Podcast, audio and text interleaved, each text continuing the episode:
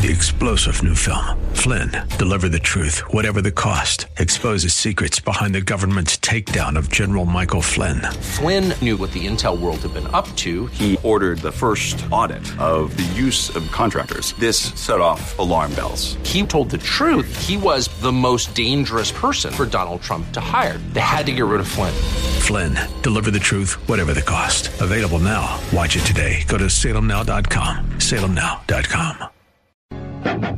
It's going to be a hot summer, but not when you're driving. B&R Auto is your first name in affordable AC repair in San Antonio. Located downtown at 2401 West Commerce, our specialists will check your air conditioning for free. Call us at 215-1519 for all your car or truck repair services. We do the repair work no one really wants to do, and we do it right. Don't drive in this heat. B&R Auto stands for Burr. Mention the Bible Live for a 10% discount. And now a word from one of our Bible Live sponsors. Our company is so proud and excited to sponsor the Bible Live. As a businessman, I have to make decisions every day about how to best invest time, personnel, and resources for the best return and results. The scriptures say there are two things on earth that will last forever God's Word and the souls of people. It's my hope that you, your family, your church, and perhaps even your business will pray about giving a tax deductible donation to the Bible Live at this time. Together, let's expand this historic broadcast of the Scriptures to other cities across our nation. A sound investment for both time and eternity. You can donate by credit card at the Bible Live website, www.thebiblelive.com, or mail your check for the Bible Live to P.O. Box 18888. That's P.O. Box 18888, San Antonio, Texas 78218. Welcome to the Bible Live Quiz Hour. It's time to test and grow your knowledge of the Bible. The entire Bible every year. On Sunday nights at 9, join us here for the Bible Live Quiz Hour. Soapy will ask questions from the Bible Live leaders. You call in with the correct answers, and you win. It's just that simple. So get out your Bible, put on your thinking cap, and hit that speed dial. Because here's the host of the Bible Live, your Apache Indian scout through the book of books, Soapy Dollar.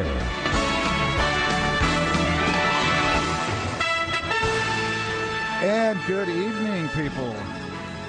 How is San Antonio this evening? I am John Harrison, and I am sitting in Soapy's seat tonight, which means our fearless leader is not with us this evening. But we have our ever faithful Jacob here. Hey, hello there, John. How are you? Soapy will not be asking the questions tonight, as we heard in that oh, intro. Oh, that's right, and Soapy won't be answering them. But but he may be calling in, so we're on pins and needles yeah, waiting. Say. He may call in. Anyway, and I am your permanent temporary host. so, at any rate, tonight we're going to do the book of Job. Job in Hebrew is Iyov, which, as close as we can understand, means something about suffering. Any rate, I'm going to do it like this. Uh, Soapy and his family always writes the questions. Am I on, John? I'm good. The volume is good. Okay. Um, You're always good. Uh, thank you very much. Um, and uh, I like you too.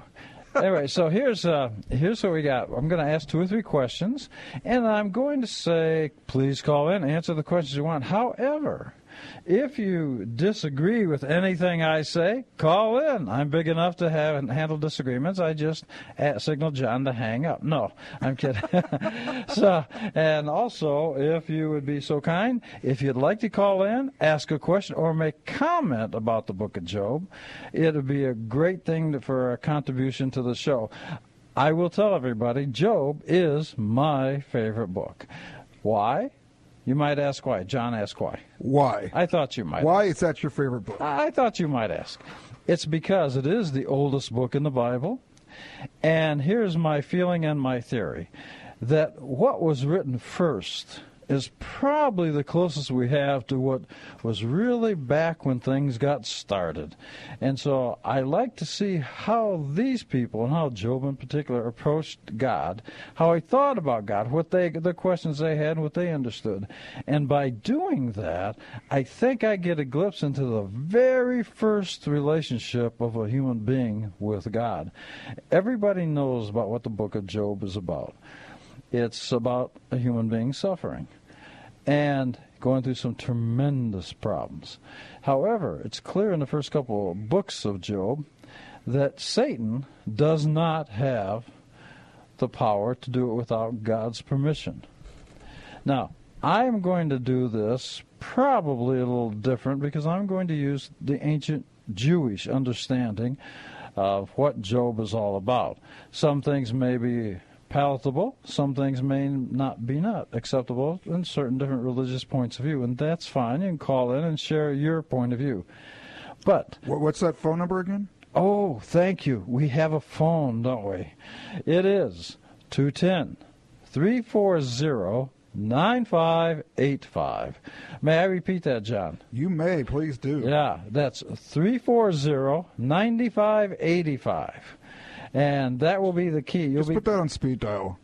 Put it in your store it in your phone. Right. So what I'm going to ask everybody to do while I do a couple of questions and give a couple of minutes synopsis of the book of Job, please go get your Bibles and have Job with you and handy. There are some fantastic verses that we really never talk about from the book of Job. And everybody knows that Job is uh, is a a book about him being suffering great penalties, but we're told that he's not a sinner. Well, we all know that every human being sins, but we're told by the writer that uh, even God in the first two chapters, he says, Hey, have you considered Job? He's my great guy. He doesn't sin. So we got that dilemma. We have to deal with that. But this is the way I'd like to approach Job. Everybody that goes to a place of worship, whether it's a church, a synagogue, wherever, Picture this. When you go there, in this dimension, in this physical world, we don't see God there. But we still go there because we understand we're in the presence of God. So, that's the way we should approach, I think, the book of Job.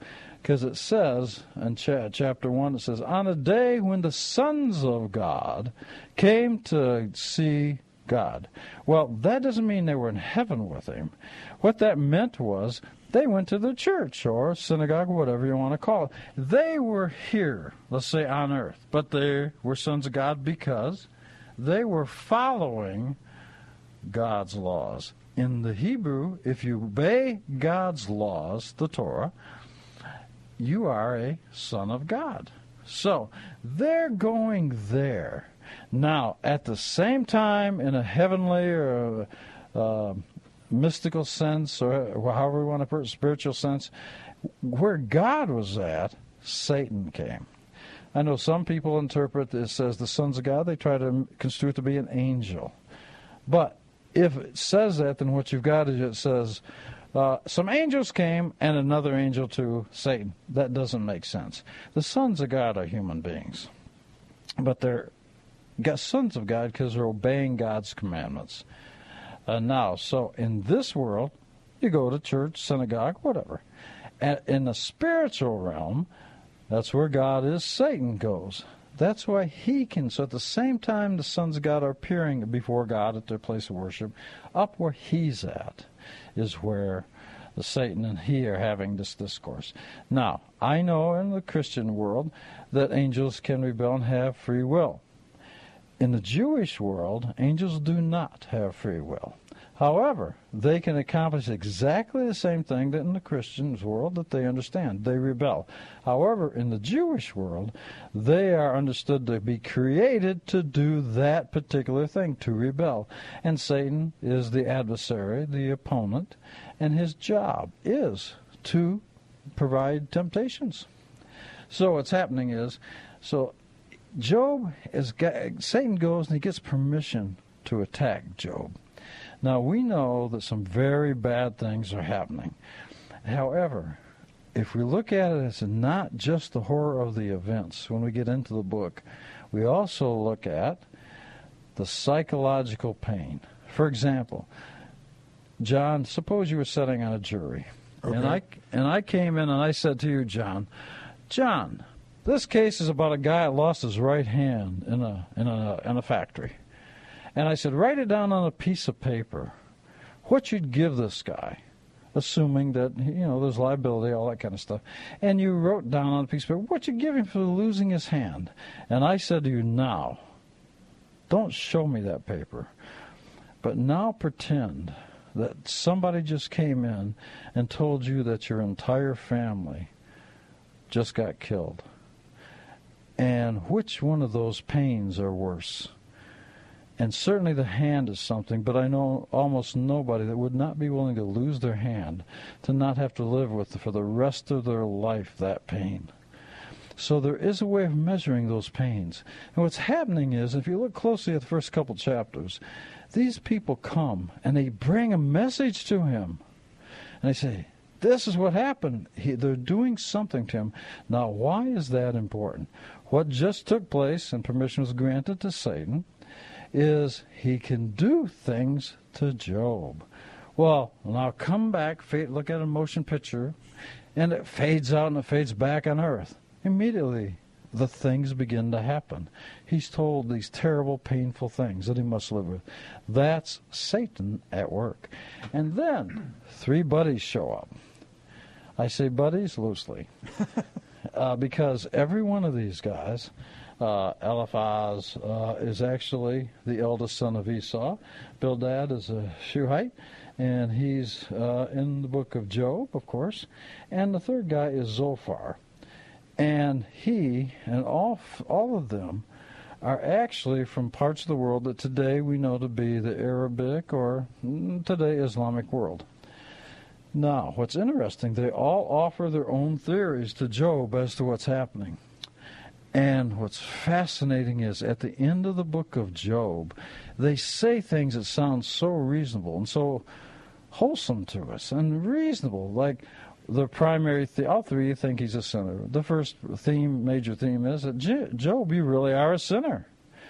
The second one is that this is just part of a divine plan. It's we just don't get the whole picture. It's important that these bad things happen to you for some reason. You just got to understand.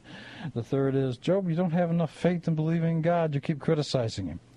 Well, what's fascinating, those are the three major themes between all the different speeches. Now, what's fascinating is this. At the end of the book of Job, in chapter 42, God shows up.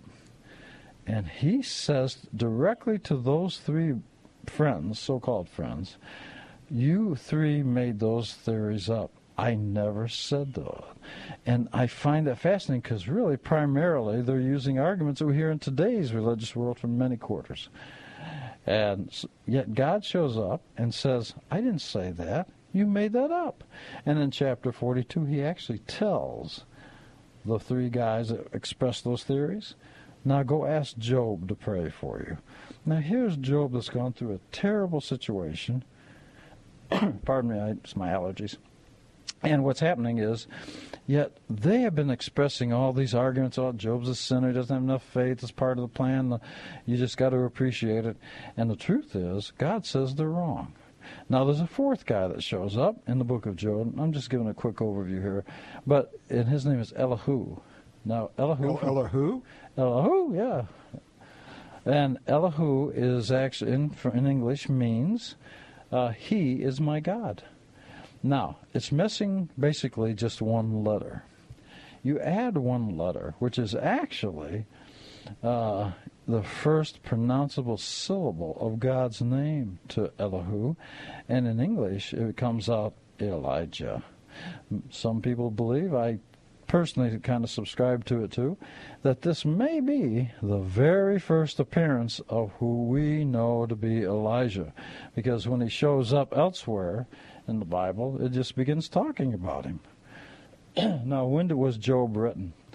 Job, as far as we can tell, was actually may have been a child of Nahor, Abraham's brother. Mm, okay. So we have an idea. Now, he has an idea of God that seems to be acceptable and palatable to God because God doesn't criticize Job. However, the other guy that's not criticized in the Bible is Elihu. He's not. The three guys are offering all these explanations and theories about why this bad stuff's happening to Job. They get criticized by God. He shows right up in the book and says, You guys are wrong. I never said that. Anyway, so what happens is Elihu actually in chapter 34 actually tells us what Job may have not been doing correctly. So the theory that we don't know why is because we're not spending enough time reading it and looking up and seeing what it says. We'll hopefully get to that a little bit tonight. But now let's do a couple of questions. yes, please. Let's let's jump right in. Okay. So the first question, I'm going to do about three. And let's see. Uh, do as many as you like. Ah, okay. And this one is a horrible one. And of course, you know, soapy. And yes, always start with the horrible one. Yes, that's true. okay. And uh, it's in Bildad's first response to Job, he says that Job's children deserve to die because of what? The answer is 8 4. Now think about this. He goes to a guy that supposedly lost his children here, and they say, Oh, your kids, you know, they deserve to die. By the way, I'm your friend, I'm just here to make you feel better. That's like walking into a hospital like after a guy's been in a bad accident and say, Gosh, don't you look bad, you know? so but uh, so it says his children deserve to die. Job 8 4. Uh, the other one I go to is what is the primary mistake that Job's friends make about God? Okay? And uh, then I'll do this one. Um, in Job's sixth speech, Job wished out loud for something that is, is granted to him, as proved by the existence of the book of Job. What was it? Answer 1923. Now, if we go back and we start looking, there's some fascinating things here, and I'll just go ahead and mention a couple. things that we don't realize that are in the book of Job. My personal favorite verse, I'm not going to go through them, I'm just going to, in substance, say what the verse is about. We can talk about them later. If somebody calls in and wants to talk about them. Um, and like I say, if somebody disagrees, please call in. If somebody has a comment or another question, please call them. At 340-9585. That would be the question. That will be the first question we get. What's the phone number? um, anyway, so in 1922 of Job is actually the most fascinating verse. And, and he's talking to his so-called three friends, and he says, in substance, Aren't you satisfied with my flesh? Must you uh, destroy my spirit too? Remember, we talked about the psychological psychological injury and all this kind of thing. And so he actually, Job actually says, when his friends are telling him all the bad stuff he did and why he deserves this, he actually says, Aren't you satisfied with my body, my flesh? Do you have to destroy my spirit too? That's actually one of the greatest lines, I think, in the book of Job. and uh, a famous line that people quote a lot. Um, and it is quoted in one of the prophets, but it's also in Job. And it's in chapter 13. And it's, it's a famous line that goes like this He says, Though he slay me, I will trust in him. But nobody quotes the second part. There's a comma, and it says, Then he'll have to face me because I'm innocent. Mm-hmm. Isn't that fascinating? Well, tell you, we got a call. Why don't we see who's on that phone?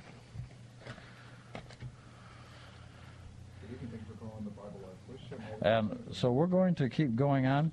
And, uh, okay. Uh, and in chapter 16, Job actually tells his comforters, his friends, he says, You're miserable comforters. And who's on the line, John? Our first caller. We have Bob for you. Bob for me, the first caller. Bob, you are for me. Yeah. Hey, uh, can you hear me? Hey, can you hear me? I can. Uh, I uh, when you were saying uh, you got my flesh and you and you want my spirit too. Yeah. Do you think he's talking to uh, the Most High, or is he talking to these uh, would-be friends? would be friends. He's trying to say to them, Aren't you satisfied? Mm-hmm. Look at all the horrible things that have happened to me. Are you trying to Mm-hmm. crush my soul, my spirit, to take away my hope? And so he's not Uh-huh. talking to his three friends. Um, you know, it reminds me of of uh, the Nobel Prize winning uh, book and writer Elie Wiesel, who uh, says uh, about the Holocaust. Uh, yeah, yeah, they they they physically destroyed these all these people, but, but it's it, that's only a that's only part of it. They they, they got in our heads. Uh, those of us who survive. And uh, you know, I saw a lecture. I saw a lecture. Uh, I went to his lecture in 1987. This was shortly after he had won the prize. I was in Lebanon, Pennsylvania at the time, and uh, I was only 30 years old at the time, and I, I was maybe not as sophisticated as I should be, but uh, I, you know, looking back on it, I can see the the injury that this man had in his uh, his face, in his voice, uh, his mannerisms. Uh, it's it, this is this is the thing that happened. He, it was an attack, and he, he he went on in some of his interviews to say it was an attack on the, the body of the people, but it was an attack on faith. And and many people said uh, God is dead after the Holocaust. You know. Uh-huh. So uh, I uh, when you when you brought up that Job scripture, I said, well, I think I'll try and get in on, on a line here and, and, and, and add that uh, the, the similarity to Elie Wiesel and Job uh, to me. Yeah. Yeah, I actually spoke to a man uh, late this evening before I came on the show that had lost his wife a couple years ago to cancer, lost his home, and he made the most interesting comment. He said, "You know, there are times when all the, it's one thing to read about Job, it's another to live it." And he said there are times when it all's so bad that you lose all faith, you lose all hope, and yet you keep going on. and Bob, Yes. are you familiar with the book Man's Search for Meaning? No. Okay. That almost actually- sounds like Rick Warren, but I bet it's better than Rick Oh, Warren. Oh, you, you can bet. It's written so because actually Rick Warren. We'll talk about that in a minute if you want to. He wrote the book uh, Purpose Driven Life, that kind of stuff. And in throughout the book, I actually sat through a class with a a Catholic group actually, and they were going through that book. And he quotes the three friends significantly because their argument seems so cogent and so proper to us, and yet hmm. uh, at the end, God says they're wrong. Anyway, but the man's hmm. search for meaning is this. It's actually written by a real psychiatrist, obviously Jewish, hmm. who was a psychiatrist before he went to the camp. And he said he's seen people larger, stronger, with more health, better health, that gave up and died. But this psychiatrist made it through. It's a very thin book. It's called Man's Search for Meaning. And uh, he was in a Holocaust camp, just similar to what you said about Elie Wiesel.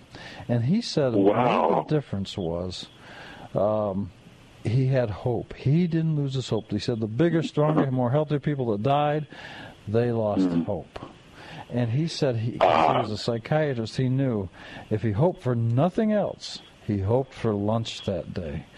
Anything with hope would.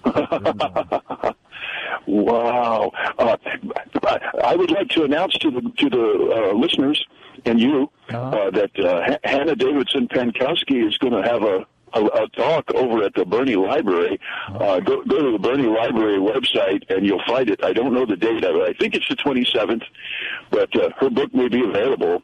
Uh, it's East of the Storm. Uh, she was uh, she had a brilliant father and mother, and and I think that saved her life. Uh, their brilliance got them to the east of Poland, and then it got them over into the Soviet Union. Their multilinguality and their uh, incredible skill, uh, and uh, they were actually doing quite well. I think it was in Lodz, but it might have been Warsaw. Uh, they were actually doing quite well before the invasion of the Germans. And uh, she uh, depended on the, the brilliance, actually, and that's just my opinion because I've scanned her book, but her book is always checked out in the in the San Antonio Public Library. It's always checked out. You might get you might get just blessed and get to read it for one day if you visit the library, but it's if you leave it for one day, it's going to get checked out. And you and know, uh, also about Elie Wiesel, he has a friend here in San Antonio, and he comes here sometimes and actually stays at his friend's house. ooh, Would that be uh, Brother Samuelson or, or someone else, or, or one of the It's- rabbis? It's Samuelson, yes, uh huh.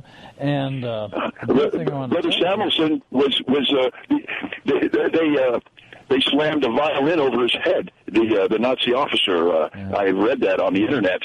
Uh, that's that's really an incredible story there. You know, I'm sure you can Google this. When they opened up the Holocaust Museum in Washington, at the end of this uh, Holocaust Museum uh, interview, and where they're going through and showing what the Holocaust Museum in Washington, D.C. is about and what it contains, there's a conversation for about a half an hour, 40 minutes, between Elie Wiesel and Walter Cronkite. By the way, would you like to hear my Walter Cronkite impersonation? Yes. Thank you, because I was going to do it anyway. Okay, here it comes. And that's the way it was. Anyway, but so, yeah, but at this conversation that's going on, it's very dramatic because Cronkite comes from a German background. And he says, You know that my grandparents killed your grandparents. And uh, then they ask Elie Wiesel, How do you feel about that? And he said, we cannot blame the children for the sins of the parents. Anyway, you can Google that and watch that. But at the end is the That's really amazing. thing. And uh, did, by the way, did you know in the book of Job it says the earth is round? Yes, it does. Uh, uh, the circle of the earth, or Yes, uh-huh. And did you know? I'm, I'm hurrying because uh, we're getting close to a break here. But did you know it also that it said God hangs the earth out in space on nothing? Isn't that fascinating? And that's the oldest book in the Bible. and you know, uh, people uh, people criticize uh, religious people, uh, be they Jew or or uh, Christian, or even Muslim, I suppose, uh, of trying to uh, quote unquote merge uh, some of the ancient scriptures and and the science, and uh, they say, oh, that's that's uh, that's terrible. That's uh, uh, but uh, no, I, I find that uh, it actually, even uh, Stephen Hawking, he repeatedly talks about God. John, how many But- seconds and he- have and left? Okay, we're going to go to a break. You can hang on if you want, Bob. Yeah. Okay, well, I'll, I'll let somebody else call in. Uh, It was good to talk to you, uh, Jacob. Okay, bye bye. Shalom.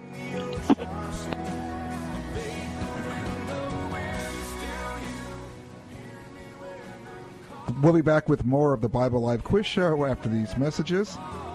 340 9585. Call in with a comment or a question.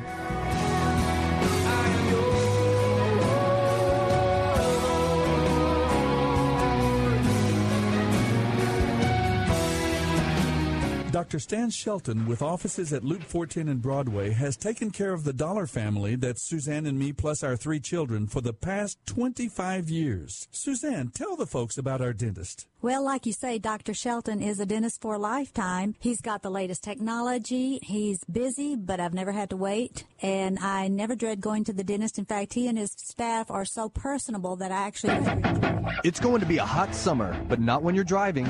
B&R Auto is your first name in affordable AC repair in San Antonio. Located downtown at 2401 West Commerce, our specialists will check your air conditioning for free. Call us at 215-1519 for all your car or truck repair services. We do the repair work no one really wants to do, and we do it right. Don't drive in this heat. B&R Auto stands for Burr. Mention the Bible Live for a 10% discount. This is David Davenport of the Hoover Institution for Townhall.com. The FBI concluded that Hillary Clinton's email practices were, quote, extremely careless, but not criminal. That's the court of law. But the court of public opinion will speak on this matter at the ballot box November 8th. And let's face it, there's plenty of room for the electorate to draw a different conclusion in electing a president than the FBI reached on a criminal indictment. I'm extremely careless, but not a crook isn't a great slogan for a campaign bumper sticker. What should voters weigh about this? 110 emails in her personal account contained classified information. Thousands of her emails were deleted and not made available. It is possible, the FBI said, probable I would say, that other countries hostile to our interest hacked her insecure emails. Voters who already say they're concerned about Clinton's integrity are right to consider her lack of care and openness in handling this vital matter of national security. I'm David Davenport. Learn more at townhallreview.com. Peace through planning. It's a beautiful thing. We're talking with Charlie Weisinger of Weisinger Law Firm. And Charlie, 41% of baby boomers don't have a will in place. Charlie, your clients need to make sure their 20, 30 something year old children take advantage of your free consultation. Well, in my view, every person over the age of 18 needs a plan in place because as a legal adult, no one has any authority over them to handle their bank accounts or make medical decisions unless they give someone that authority, even when mom and dad are still paying the bills. And I can help put all those plans in place. People think, I don't have much, I don't own land and property, uh, my will can wait. Actually, it's more important to have a plan in place because without a will, probate can be much more expensive, and folks with smaller estates simply can't afford going through the probate process, and property could be lost. So the answer is call attorney Charlie Weisinger of Weisinger Law Firm today and let Charlie help you achieve peace through planning. Charlie, what's your phone number? Phone number here in San Antonio is 210 308 0800. For Weisinger Law Firm, weisingerlawfirm.com. Join Barry Bass every weekday morning for the KSLR Morning Ministries, including Through the Bible, Renewing Your Mind, Truth for Life, and Focus on the Family. Weekdays from 6 to 10 on AM 630 KSLR and KSLR.com.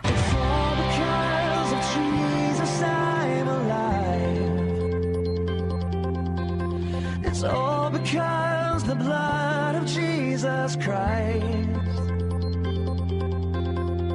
covers me and raised this dead man's life. Yeah, it's all because of Jesus. You're listening to the Bible Live with Soapy Dollar.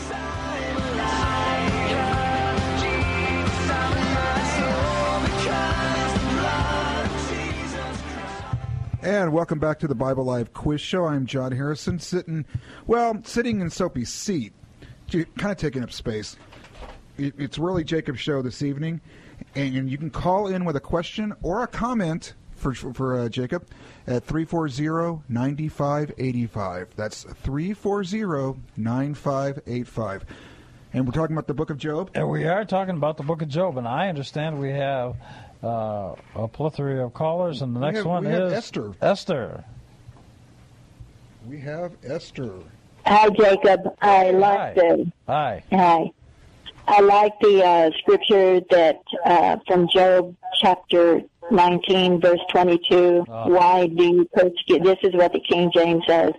Why do ye persecute me as God, and are not satisfied with my flesh? Right. And for me, I never noticed that before that he's saying you're persecuting me as God does. Uh-huh. So, you know, it, that's really hard to hear because we all have our uh, trials and sicknesses and hopes that are dashed and all of that, and and you had gone through all of that horrendous suffering, and now his friends are are on him. He said, "There's nothing left." Here he is why do you persecute me as God? And put in parentheses, and God does. And these other humans who should identify with him, they don't even show him pity uh, for his miserable flesh. Right. And that is, it makes a connection to you closer. You know, you're connected more closely to God than what you think you are. You know, uh, there as because we have the book, there is a reason for this all. But at that time, Job can't see it, and you know, it, it, I think it is amazing that you, you know, connected the spirit and the physical together, which they should be. There's never one without the other, and uh, so I appreciate you pointing that out. Well, thank you. I appreciate it. Speaking of spirit and flesh, now I'm probably going to get a little thin ice here, but did you know that in the book of Job, and actually it's now the one guy that's never criticized by God when God shows up, he criticizes uh, Eliphaz, Bildad, and Zophar the, the the three guys, but he never criticized Elihu. And so we know that whatever Elihu is saying evidently is acceptable to God. Right. And did you know that in the book of Job, it actually, from Elihu's speech, it actually expresses the ancient Jewish idea, which really is the prevalent idea too, of about what happens to a person when they do die. Did you know that? Uh, no. Okay. Well, I don't know if you got your Bible there, and it does sound like it. Flip over to Elihu's speaking. It's chapter 34. Now, this is going to be fascinating for many of our listeners because you hear a lot of people, and I in no way would contradict or uh, discour- disdain anything anybody says. But you know, especially in, in the Christian thought, you believe in Jesus, mm-hmm. you go to heaven. However, that has never been the quote unquote Jewish idea. And actually, in the book of Job, it talks about it, it comes out of Elihu's mouth, who I think later is he gets the first letter of God's name added to Elihu, and it becomes uh, Eliyahu or Elijah. And if you look in 34, you'll find in, um, let's see, 34 verses 14 and 15 actually is words about how the they conceived, and Job being the oldest book, I find it fascinating that it's actually addressed. Have you got your Bible handy? Yep. Okay. Look at 34 verses 14, 15. And uh, King James usually does a good rendering. If you don't mind, would you read it to us? Okay, uh, verse 14. If he set his heart upon man, if he gather unto himself his spirit and his breath, all flesh shall perish together, and man shall turn again into dust. Aha. Uh-huh. So, what Elihu is referring to is the Jewish concept that the spirit is in a human being. And when it was placed in the animal, the human being is actually in chapter 2 of Genesis. And what he's referring to, even in Ecclesiastes, uh, Solomon says, Who can say for sure that the animal goes to the earth or dust and the spirit returns to God? So Right. the idea was when it says, if he would gather his spirit, he's talking about God. In other words, God loaned his spirit to the animal, put his spirit in human beings. Very, very similar to the modern day Christian concept. And so he gives us spirit. And when he takes the spirit back, what's left is man returns to dust. And it's Listen, there, and you'll find. it is- Go ahead, I'm it is sorry. again. It is. Here it is again. Exactly what you said. That he gave a part of himself to us in verse 13. If he set his heart upon man, if he gather unto himself his spirit and his breath, Uh-huh. all flesh shall perish together, Right. and man shall return again to that. That's very, very huge. Well, it's fascinating. Spirit and breath in Hebrew is actually the same word. It only changes one Oh. vowel. It's uh, neshima and neshama, but it's the soul and the spirit. And so the breath is the spirit. And so if he takes his spirit back, and that was the ancient understanding, takes the spirit back, God can take it back, and the spirit returns to God. Because at that time, the concept of uh, they didn't have the concept of a, a hell you, you might say. So their concept was spirit was given to human being to be alive as a, a human being. But when the spirit left it went back to god. But the body the, the dust to dust returns to dust. And it's fascinating that it's actually addressed in the oldest book of the bible exactly the concepts. And i've often found that extraordinarily fascinating Right. and Well, go ahead. I'm sorry. No, that's fine. You said that they didn't have the concept of hell in the Old Testament. Yes. Uh huh. But it says repeatedly in the Old Testament if you don't behave, Uh-huh. then you will be cut off, Uh huh. which you can cut off from the fellowship or the, the family of God. Yes. Uh-huh. Well, yes. Cut off uh, from either. It can be cut off uh, from being part of the community, or it can be cut off from life. That's right. And there is a, a word called kaes, which means uh, even more severe cutting off, you might say. But I mean, it has Mhm. something to do with what happens to your soul and spirit. But yes, Right. they, they didn't have the concept where a person goes and spends eternity. That came later, but it's certainly not in the book of Job. But did you know also in the same chapter, Elihu, who, we, as I say, is not criticized by God when God shows up, he says, pardon, pardon me, I'm sorry.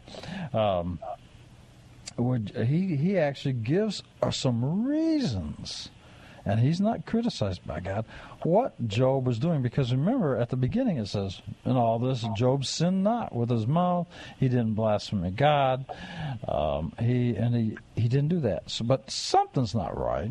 Well, in chapter 34, and if you look at verses uh, 34 through 36, Elihu actually gives us something that was not going right. Now, he doesn't call it a sin, but 34, and that's verse 34 to 36. I, I'm interested in what the King James got- has, because what I've got in front of me is uh, an English translation from the Hebrew. So, wh- what do you have? Okay. 34 says, uh, Let men of understanding tell me, and let a wise man hearken unto me. Job hath spoken without knowledge, and his words were without wisdom. Do you want 36? Yeah, and uh, so 36. My desire is that Job may be tried unto the end because of his answers for wicked men. For he addeth rebellion unto his sin, he clappeth his hands among us, and multiplieth his words against God. Uh huh. Now, so when people say that there's nothing given, we actually have Elihu, which is never criticized by God, giving some explanation of what's going on during this passage. Now, he doesn't call it a sin. In fact, we know that when God shows up, he tells these three scallywags to go uh, Yeah. to go ask Job to pray. And let me ask you, pardon me, I still have the lingering of the allergies. Let me ask you, why would you, just your thoughts, why do you think God would tell the bad guys, making up these theories about you are a sinner, this is part of the big plan, or you just don't have enough faith? Why would God say, I never said that, now you three go ask Job to pray for you? Have you ever wondered about that? Um, I, I really haven't wondered about that because I'm so used to hearing people talk like that. Oh. But why would he say that? I mean, I really, that's the way people talk. And so it never occurred to me that, uh, you know, to wonder why God would not approve of that. So tell me. Well, I can only tell you what I think, and uh, of course, I am an expert in my own opinion. Very good. Uh, but um, in fact, I, I would like to tell you because I'd enjoy hearing it again myself. Can't get enough of a good thing. Can't get too much of a good thing. Go ahead, so-. Well, now, here's an idea. If you've got a situation where, let's say, Job, whether he's mm-hmm. Jewish or not Jewish, that, I don't think that's relevant, but God's saying to these guys, You've been saying things about me that I never said. But what Job has been saying is evidently okay. I listened to Job's prayers. So he has become, you might say, uh, a visual aid, perhaps, um, an idea of teaching what is truth about God, and there they will learn from Job what God is really about. Because if God shows up and says, "Hey, listen, you know, I never said that. You guys are making that theory up," that's not me. Now, go listen to him because what he's been saying is acceptable to me, and have him pray for you. That almost becomes uh, a didactic uh, illustration of a guy who becomes, for lack of a better term, uh, a teacher, a prophet, a missionary, whatever you want to call him. He's teaching these guys what you've been making up is not about God. It's about what I've been saying. And so, if you'd really like to know, it seems all my suffering, everything I've gone through, my name Iyov, which, like say, appears to be the word suffering from ancient Hebrew. If that is what that's about, his suffering, and I, the, the Christian listeners ought to really appreciate this because it certainly is a, uh, a, I don't like the word, but we'll call it a foreshadow. Because if his suffering that he's been going through is to bring these guys away from their idol worship, their false gods, and to the real God, then the purpose of his suffering may be to get the rest of the human beings to accept who God really is, the real God. Okay. Which then begs the question who is the real God? Well, well, he's the one in the Bible. You'll see him all over in there. yeah. No, but I know. But what does he want? What does he want? Why? He's doing all of these things to Job. Job's crying out and and uh you know needing to be comforted and and uh his friends are accusing him and they get worse and worse. Uh just confess your sins and all will be healed. And actually the Bible does say that. Confess your hin- your sins and I will heal you. So I don't know that I I don't know what God's plan would be to to do this except to say that uh er, he can do what he will. To me that's what the book is. He can God can do uh as God because that's who he is. Exactly what he wants. Well, you know, Yeah, I, without explaining like to himself to I like to have a just God, though. I don't want him to say I'm, I, I I do whimsical things because I'm God and you're not. Ha ha. But uh, But he can be whimsical if he wants to be. Well, he could. I mean, he does give tests to men. You know, like he gave uh, Manna uh, six days and said, uh, you know, I'm testing you. Uh, I'm watching to see if you go out on the seventh day. That's what I thought. Well, you know, actually, in in chapter 34, when Elihu begins talking, he does suggest what you're saying. He's talking Yes. about that you're what you're saying, Job, is you're you're making your sense of justice greater than God's, and therefore you think you're better dis- Yeah. dispensing God justice, but you don't know that. And then when he gets down to the other thing, it says men with wisdom would agree. And that's where he said Job tried forever. Uh, and, he, and he says the really interesting thing is that Job uh, tried forever as a response to wicked men. So Job was evidently, pardon me, was evidently being criticized by Elihu for uh, giving responses and entering into this debate uh, with these three bad guys. But I I think what you said about when it says confess your sins, I, I think that's really what I'm suggesting that, as I've always taken this, is what it's saying. It says, look, when God says, have Job pray for you. Well, in order to have Job pray for you, they have to kind of, to use your words, kind of confess their sins and be converted, you might say. So they- Yeah. they, have to do that because otherwise their prayers are not really to God because they don't seem to have a grasp. Now, suppose that one of these three guys, for whatever reason, had suffered what Job suffered. Do you think Job's comments would have been what their comments are to him? It's possible. Yeah. See, I, It's, it's possible. possible. You don't think that he would say the same thing? There, No, there I, be. I think he would have been consistent with what he says when he's under great stress. I, I th- through this book, I think he would have said, "Look, uh, uh, the, uh, you know, this is a bad suffering, etc., etc. I don't know why, but it does happen." And he can, I think, Naked I came into the world, naked I'll go. Yeah. Blessed be the name of the Lord. Yes, but he wouldn't come up with these theories that even in today's religious world we so often use about uh, look, you really are a sinner, blame the guy that getting all the punishment, just blame him. That's an easy way out. In fact, I do know that in um, in Islam there is a uh, statement that they say if you see a crippled man, kick him. Well, well, it's because Yeah. see the idea is if God has punished this guy, then you'd Yeah. be going against their God Allah to be of a benefit to him. Where in Christianity, because God bless Christianity, the world would be a terrible place without it.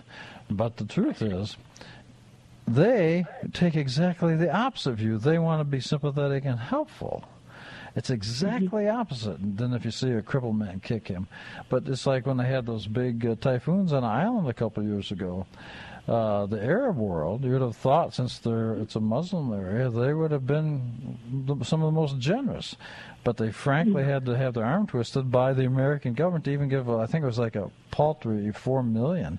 And uh, Yeah. America and Israel and other places went there with doctors and actually footed all the bill. And 'cause Right. they were taking it that that was God's punishment on them. So you see Well- that theory has is really even still dominant in this ancient book of Job. I kind of think that the book of Job overall is uh, sort of a picture of the nation of Israel suffering, uh, you know, and they will suffer, and everybody wonders what in the world, what in the world, you know, the sin uh, became present uh, amongst humankind from the garden, and so no matter what you do, it seems like you can't get away from evil. And uh, yet, there's always some good present, and and uh, God is so kind and good, and and uh, blesses us, uh, even those that hate Him, with food and jobs and people to love and and such. But through the book of Job, that is the nation of Israel. In other words, Job to me uh, is a picture of the nation of Israel suffering, and he will, in the end, win. I mean, good will prevail over evil. And if all through the book of Job, Job never suffered, then, you know, and the whole rest of the world is suffering, but Job or Israel never suffered, then maybe people could say, well, why, uh, why, why shouldn't they love God? We're not surprised. Look, God is good to them. They sit there and, and hate God from where they are because they're not blessed like Job. But Job, just like Israel, suffered and yet they clung he clung to God and so does Israel. They still have the Bible in their hand and uh still believe in the God of the Bible. And uh so in the end they win. They got twice as much as they began with. so it has a very happy ending. but let it's rough getting it- does the thing. Yeah, let me ask you, God, God forbid. But let's suppose tragedy struck and you lost Mhm. children, and God forbid it never happens. But what would, do you think would be the most insensitive thing a person could say to a person that lost their children? Uh the most insensitive thing. Uh-huh. Uh, I don't know. Well, I that's don't actually know. the first question I ask is in chapter 8, verse 4 of Job. And it is, I, I can't even imagine people call these guys his friends and comforters. Oh, oh, oh, I know that they said uh, maybe they sinned a sin and they were taken. I would, yeah, I would. it's a little stronger than that. It says, when your children sin against him, God, the Mm-hmm. Almighty uh, used their very transgression to take him away. And so Yeah, that's saying, beautiful. your children Yeah. were killed, Joe, because they sinned. So clear to us. I think that would be a terribly insensitive and cruel thing to say. I don't think I, I, I would never even expect to hear anybody say that, even a really mean person. They would. There's something about death that is so frightening to people, and uh, I would. I would hope no one would ever say such a thing. You know. Well, I thought you were going to say. I thought you were going to say uh, God needed your children more than you did, so He took them. Well, that would be. I've thought about that. I don't know how I would feel. Yeah, I, I understand that, uh, but that would be a more clumsy but compassionate attempt, I guess. Yeah. These guys to yeah. be the friends and come along and say, "Hey, you know why your kids Yeah, killed is because they sinned." Yeah, that's terrible.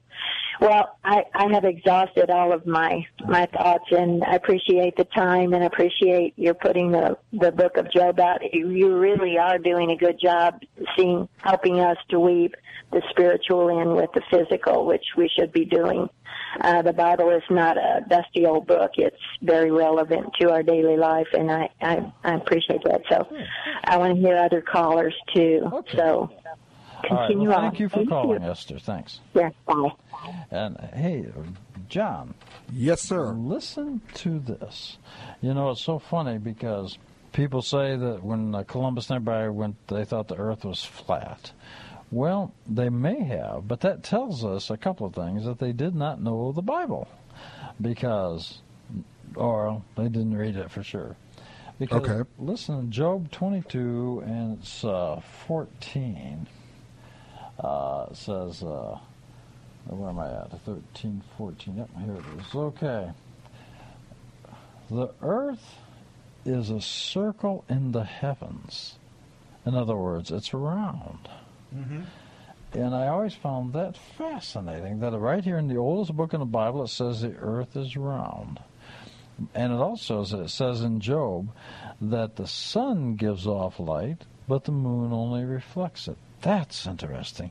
And in 26. Uh, They must have skipped over that part when they were reading the Bible. yeah, well, probably. and in uh, chapter 26, let me turn there real quick. Listen to this. This is so interesting. Because I'm wondering, how would these guys have known this? Now, maybe they're just great mathematicians, you know. But listen to this. It's uh, 26 7. Let me find that real quick, and I'll say, it says, God spreads out the north over formlessness. He suspends the earth on nothing. He's, they're describing space. Wow. It, and it actually says the earth is round and it's hanging in space on nothing. And you stop and you think, holy mackerel. They knew that back in Job's time. Now, maybe that was just common knowledge, and maybe Columbus and the other fellows in Spain and the people who financed the trip didn't know that. I don't know. But what's fascinating, it's all there, and it's been there It's since right there the in beginning. Job. Wow. And uh, and what fascinates me in the book of Job, people say, "Oh, he had the patience of Job." He didn't have patience. He was actually very displeased with what was going on. so, uh, so what do we got? Less than a minute right now, John. Less than a minute. Oh, okay, but is, don't you don't don't you find that fascinating? It says the Earth's round, hung out in space and nothing. The moon only reflects light; it doesn't create light. Isn't that I find I find it fascinating to to, to think that people still thought it was flat uh-huh. so many years later. Isn't that interesting? When it's Uh, right when it's right there. Yeah, you know, I've often found that uh, very interesting. And all those things are in Job. So when we talk about this, generally we're not reading it, we're not studying it for sure. I know we're going to a break in what, about two seconds now? No, we've just still got a few seconds. Ah, a few seconds. Well, then I'll just fill that up with intelligent conversation. How's that? Sure. I'll Okay. talk to you. Well, we can remind people if they have a comment or a question to call 340-9585 to get in on the Bible thing. Don't Quiz Show. That's a good idea. Do that right now. 340-9585. Thank you, Jacob. Uh-huh. Yeah, thank you. All right, we'll be right back with more of the Bible Live Quiz Show. Stay tuned. You're listening to KSLR.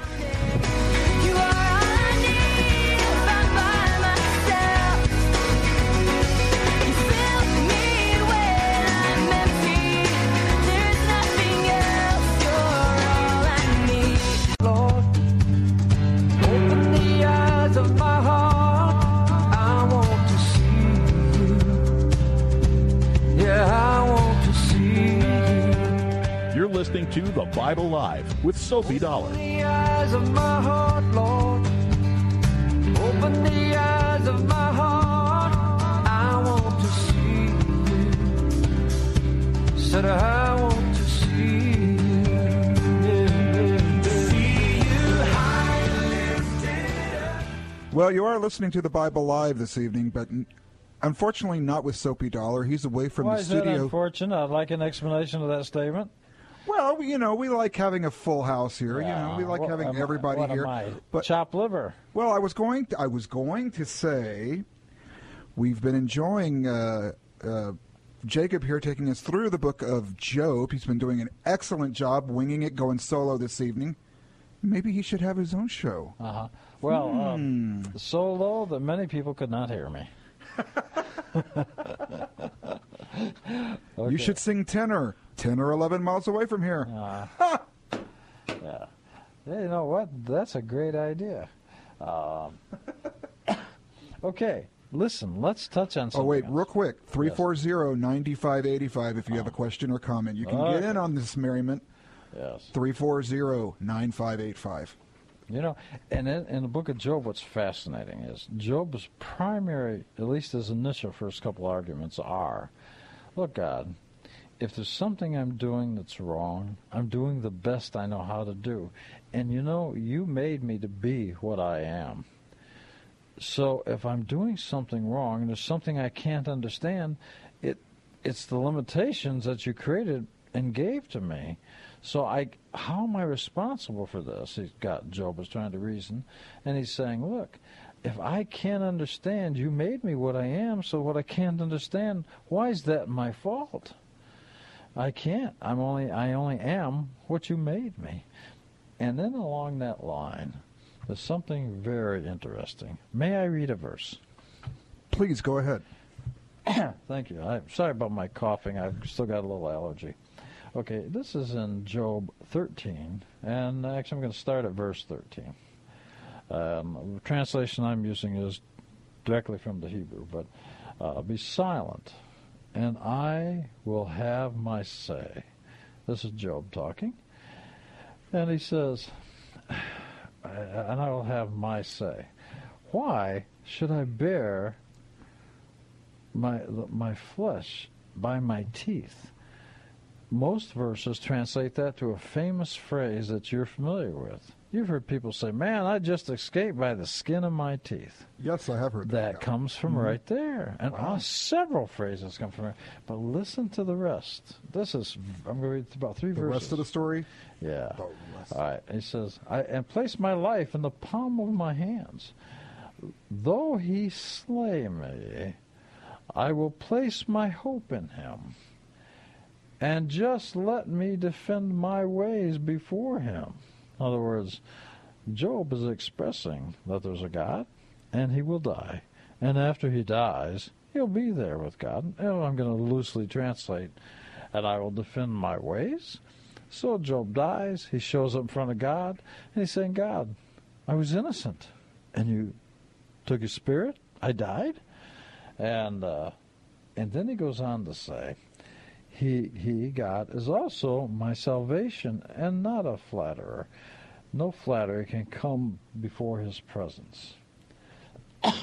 and he says, Hear to my speech. I know that I will be found right. Who dares quarrel with me? For if I am now silent, I would perish.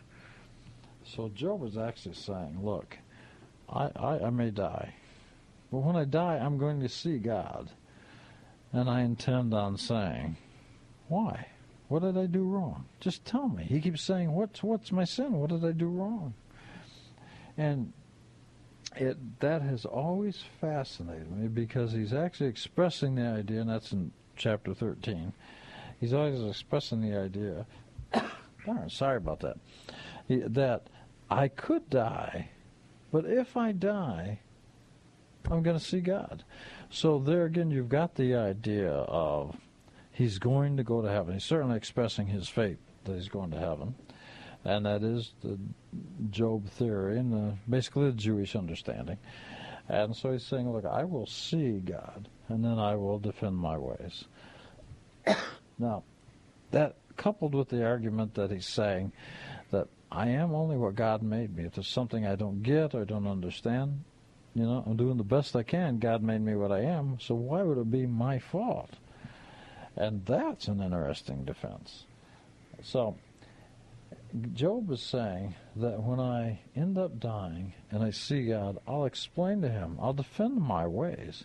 And Job goes to this entire friend, but look, the three friends and what they're saying about God, which we know is wrong because God shows up and says it's wrong, they are exactly what Satan asked to do to Job.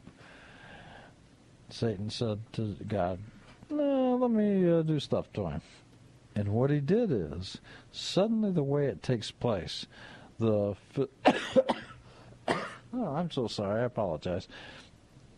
So uh, the way it physically takes place and plays out is these guys show up with arguments about God that's not true. The, but Job sticks to what he really knows about God, and God shows up and says, "Hey, Job was right. You guys are wrong. Pray for him." So God does exactly what He says to Satan. He says, "Well, uh, Job's a good guy. He'll know what to do." And but it seems so unfair that Job has suffered all these things, but Job actually sticks to it. And and the way Satan has chosen to bring these things upon him are by these people have a different religion, a different way of viewing God, their own interpretations.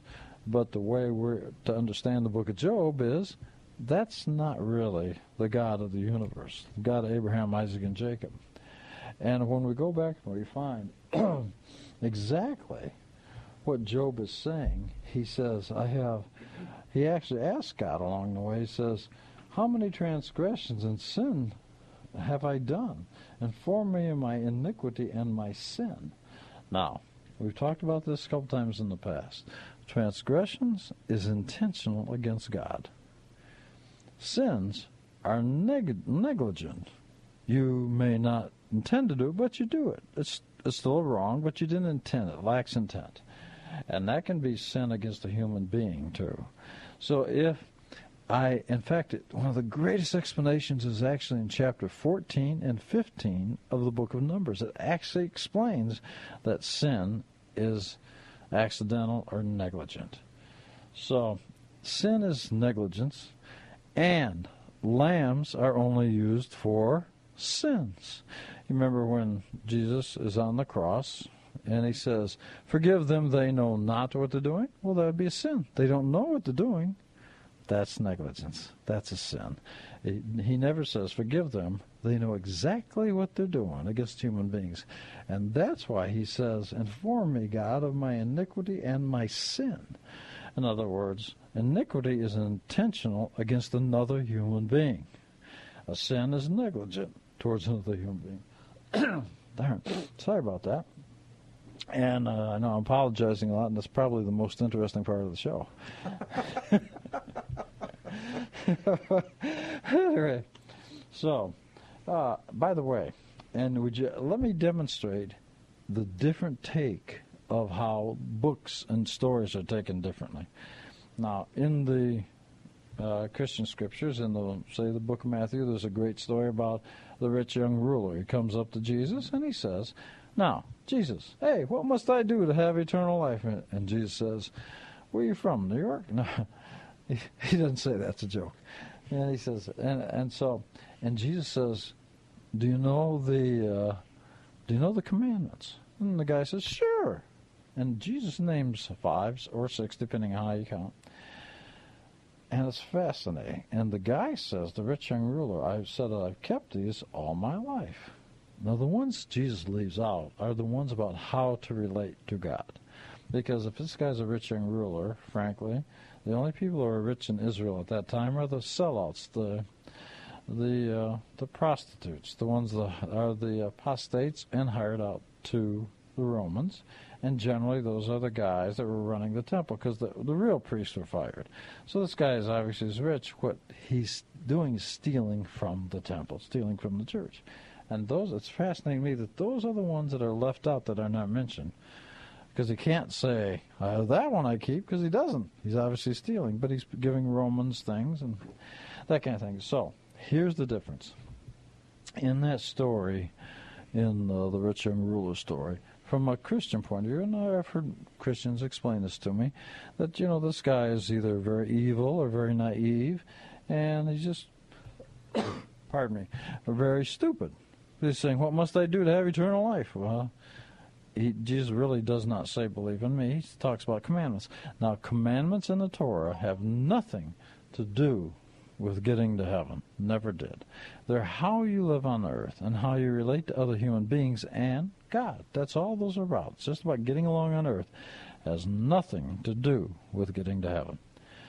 Well, so what's fascinating is is the Jewish take is exactly what it says in the book of Job. Job is saying, right here in chapter 34, when Elihu's explaining, that my spirit will go to God. The rich young ruler is not stupid And the reason he's from a Jewish reading and applying the book of Job, he's saying, Look, I'm going to heaven. My spirit's going to heaven. So what are you offering me, Jesus? And Jesus says, Do the commandments, do the right thing on earth. So now that's a totally different take. And you see how the way I take that when I read that, I get the idea that they were understanding, look, I'm getting to heaven, so what are you offering me? And in the modern world, of course, you, the idea is that you must believe in Jesus to get to heaven. But the rich young ruler story has such a different meaning if you know what their religion and beliefs were at that time. It's much different. So you, and it ties right into the book of Job. By the way, if you'd like to see it expressed again, it's in Psalm 104, and I wrote it down somewhere. Yes, I did. And uh, yes, I did. It's in Psalm 104, verse 29 it actually talks about the difference between going to dust and the spirit going back to God in Ecclesiastes.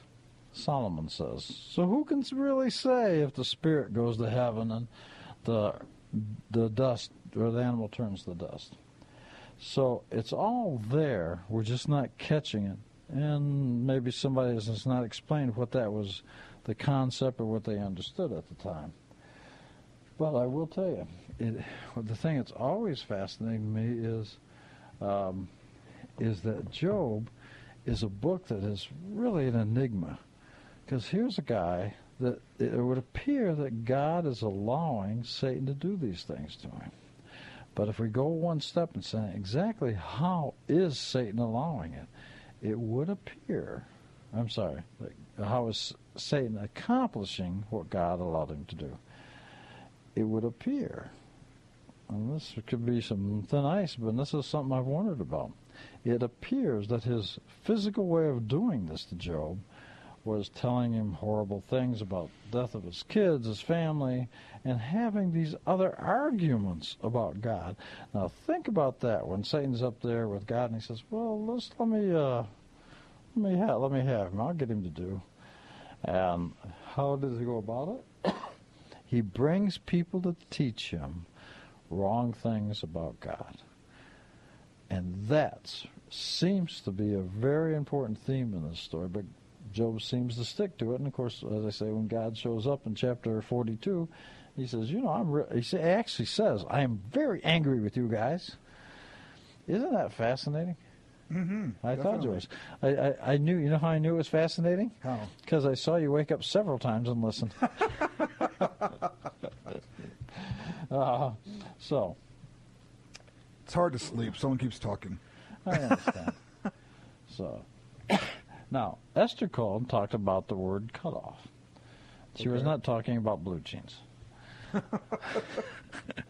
um, on chapter 14 and uh, verse 10, from the Hebrew is actually the word cut off. Well, why don't we read it and see exactly what it's talking about? Okay. I'll do the reading. You can keep saying okay.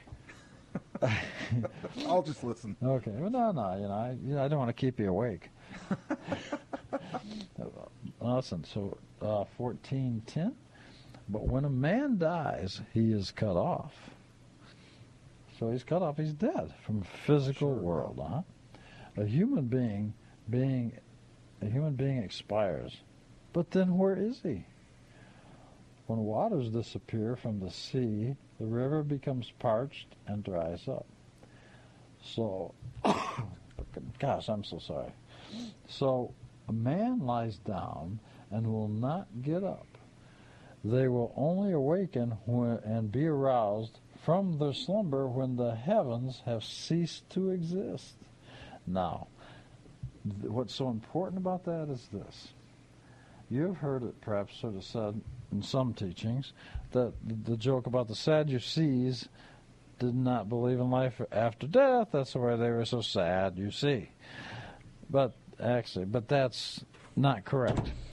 Because it says, listen very carefully to what it says. It says they did not believe in the resurrection. Ah, okay. They, of course, the Sadducees believed, as we say in English, that's not the Hebrew word, but of course the Sadducees, of course, Pharisees are not the actual word either, but it's okay. Um, the Pharisees believed based on this line. That's the line that actually espoused their teaching when it says, He will not be aroused from their slumber until the heavens cease to exist. That's 1412. So based on that, they said, you know, there's a physical resurrection, not just spiritual. The Sadducees said, no, no, there's a life after death, but it's spiritual. But so both of them had the concept, but ba- they were using that line, and that line actually from Job. In fact, uh, Jesus quotes Job. You know, uh, he was he was very very well read. That's a joke. All right, so, but listen to the next part too. Uh, if you, if only you would conceal me in another world, some kind of heaven, Mm-hmm. uh, perhaps purgatory or the middle ground, perhaps a laundromat. Hide me away until your anger abates. Set a fixed time for me. In other words, when I'm going to die. You will remember me. If a man dies, will he live again? Throughout pardon me, the time that is allotted to me, I will continue to hope until I pass away. Now, remember we were talking about man's search for meaning when Bob first called in? Mm-hmm. And the name of the book is Man's Search for Meaning. It's actually it's a very thin book, quick to read. And uh, he was a psychiatrist. And the thing he said that made people live in the concentration camps. Now he's obviously Jewish, but he wasn't very religious. Hmm. And uh, he said it was the idea of maintaining hope. And in the book, he'll actually say, even if I had nothing else to do, I'd hope for lunch that day. And I hope that goal made him live. And listen to what it says in Job. It says, through all, all the time is allotted to me, I will continue to hope until I pass away. So even here was acknowledging hope was what made people survive. Right. Mm. Isn't that fascinating stuff? Very much so, yeah. And God, Job said, just call and I will answer. You long for your handiwork. In other words, human beings, He created them. But now you count my footsteps. And what he means by that, he says, you know, you've numbered my footsteps. I've only got a few steps left and I will die.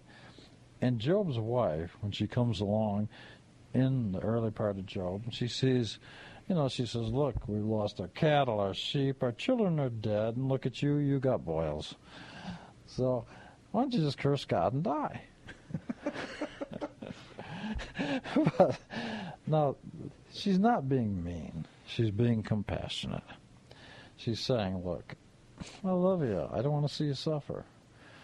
You know, you got to stop the suffering that's happening to you. I don't know why. She doesn't even get involved in the whys and wherefores. She's just saying, I don't want to see you suffer like that.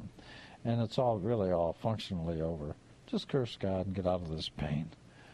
And now she doesn't mean harmful things, but inadvertently, her compassion may be another avenue that was selected by Satan in the sense of wrongful sympathy. Ah. You see what I'm saying? Yes, It- I think so. Yeah, it's it's so fascinating because everything that's happening to him is exactly what Satan asked that permission to do. Isn't this fascinating stuff? I mean, I wish I had enough time to spend a week on this. Probably nobody else does. oh, I'm sure there's some people listening. But this so, and, listen to what this says in uh, verse 18: A mountain that has collapsed will erode. So a mountain, just erodes. And so will a rock that has been uprooted from its place. It'll erode. Water, gosh, I'm sorry. it washes away the seedlings from soil, so you will have deprived a mortal of hope. So what he's saying is, if you keep, if this pain and this psychological pain, all these physical things keep happening to me, my hope is in danger. And what's, I, just said is what keeps me alive is my hope. But he says, if you wash away seedlings from the soil of the earth, the soil will be washed away. You deprived me, a mortal. He said, listen, isn't that fascinating? He said, mm-hmm. Job is saying, you deprived me, God, a mortal. I'm just a mortal. You're not a mortal. But you deprived me of my hope. It's like washing the seeds away from the soil. Mm. That's the point he's making. You overwhelm him with, with eternity, and he departs. He again is talking about there's something else that goes on for eternity. You alter his countenance, and you send him off. I, and I know I'm getting short on time, but there's some more passages in here where, and it's actually in chapter uh, 29. Job, to me, gives a couple of a speech in 29 that really is very interesting to me. He talks about look in my life in the past, people returned to my phone calls. I was somebody. I mattered. I did, didn't return phone calls, but he said. Uh, but he said, you know, people stood up when I came in the room. They listened because I, was a smart guy. I reasoned. I didn't sin. He made. A, that's where he says. I made a covenant with my eyes, not to lust after uh, young women. And so it wasn't the fact that he looked. I mean, beauty is beauty, and he looked. But he didn't dwell. He didn't lust. So he said, I do all this, and people respected me. Now they look at me, and I'm nothing. I'm covered in boils. I'm sick. I've lost everything. They no longer treat me with the last refuge that Satan can take from you respect. Now, nobody, my fam, my wife uh, is abhors my breath. My children don't want anything to do with me. My friends don't want anything to do with me. He has lost respect. So he loses the compassion of his wife could be misused. His friends tell him about God and things that are not true. And uh, he says, and in fact, even my uh, the thing I enjoyed personally, that people would treat me like a friend and talk to me, listen to me, and that's gone. I mean, this guy has been stripped truly bare. But what's fascinating, at the very end of the book of Job, it says some tough, tough, tough things. and it, th- these things are, are hard to understand because it says in the end, and I'll just cover a couple of verses real quick. Uh, it says, first it says, Eliphaz, Bildad, Zophar, went and did as God had spoken to them. And God, listen to this, listen to this verse. it says, and God showed favor to Job. So God says, now you guys have been lying about me. I guess there were tools of Satan. So go, uh, go, Job prayed for you. And when Job, he didn't reject him. He prayed for him. Um, when he did, God showed favor to Job. And then it says, God then restored to Job all his fortunes when he prayed. And he doubled everything. Now, it's interesting if you go down and you measure everything he lost, Mhm. in the end you will see it got doubled. Now, that doesn't make up for what he lost, because it's always a loss. Talk to any parent that's lost a child, and even though they may have another child, it doesn't replace. You just learn to love the child in a sense of living with the death of the first one that was lost. I know we got less than a minute, and I guess we'll have to bring this to an end, but I really, really encourage people read the book of Job. Read it slowly. It, if it took a long time to write it, take a long time to read it. Great thought. Great thought there. So anyway, John, uh, we won't take any more phone calls at this time. It is great to know that when Soapy's away, he can leave it the show in the cap- in your capable hands. Very capable hands. well, aren't you a nice guy? Okay, I'll buy you a donut. I appreciate it. I God appreciate bless you all. And I do tell you what I always like to say to people, and I heard this from an aunt. She said, always be the kind of man you would like to have for a parent. Wow. Words of wisdom on the Bible Live Quiz Show. We'll see you next Sunday. Take care.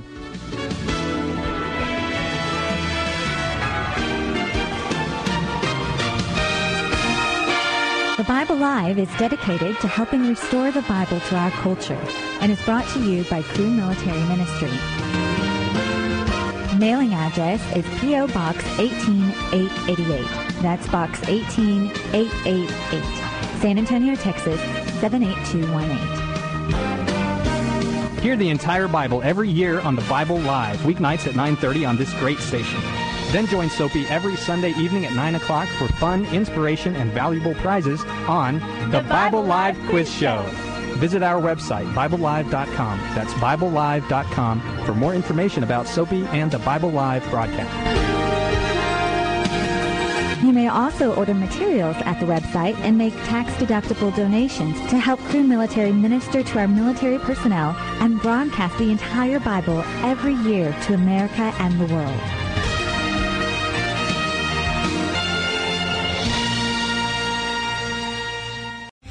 Three star general Michael J. Flynn, head of the Pentagon Intelligence Agency, knew all the government's dirty secrets. He was one of the most respected generals in the military. Flynn knew what the intel world had been up to. He understood its funding. He ordered the first audit of the use of contractors. This set off alarm bells. The explosive new documentary, Flynn, Deliver the Truth, Whatever the Cost, uncovers the facts behind this scandal. Flynn told the truth. He was the most dangerous person for Donald Trump to hire. I find out the worst enemy that I'm going to face in my life is right here in America. They took my assessment and they wanted me to change it. And I was like, I'm not changing it. They had to get rid of Flynn. With in depth interviews, archival footage, and never before seen personal records of the man behind the headlines. I just felt like I was drowning. Flynn, deliver the truth, whatever the cost. Available now. Watch it today. Go to salemnow.com. Salemnow.com.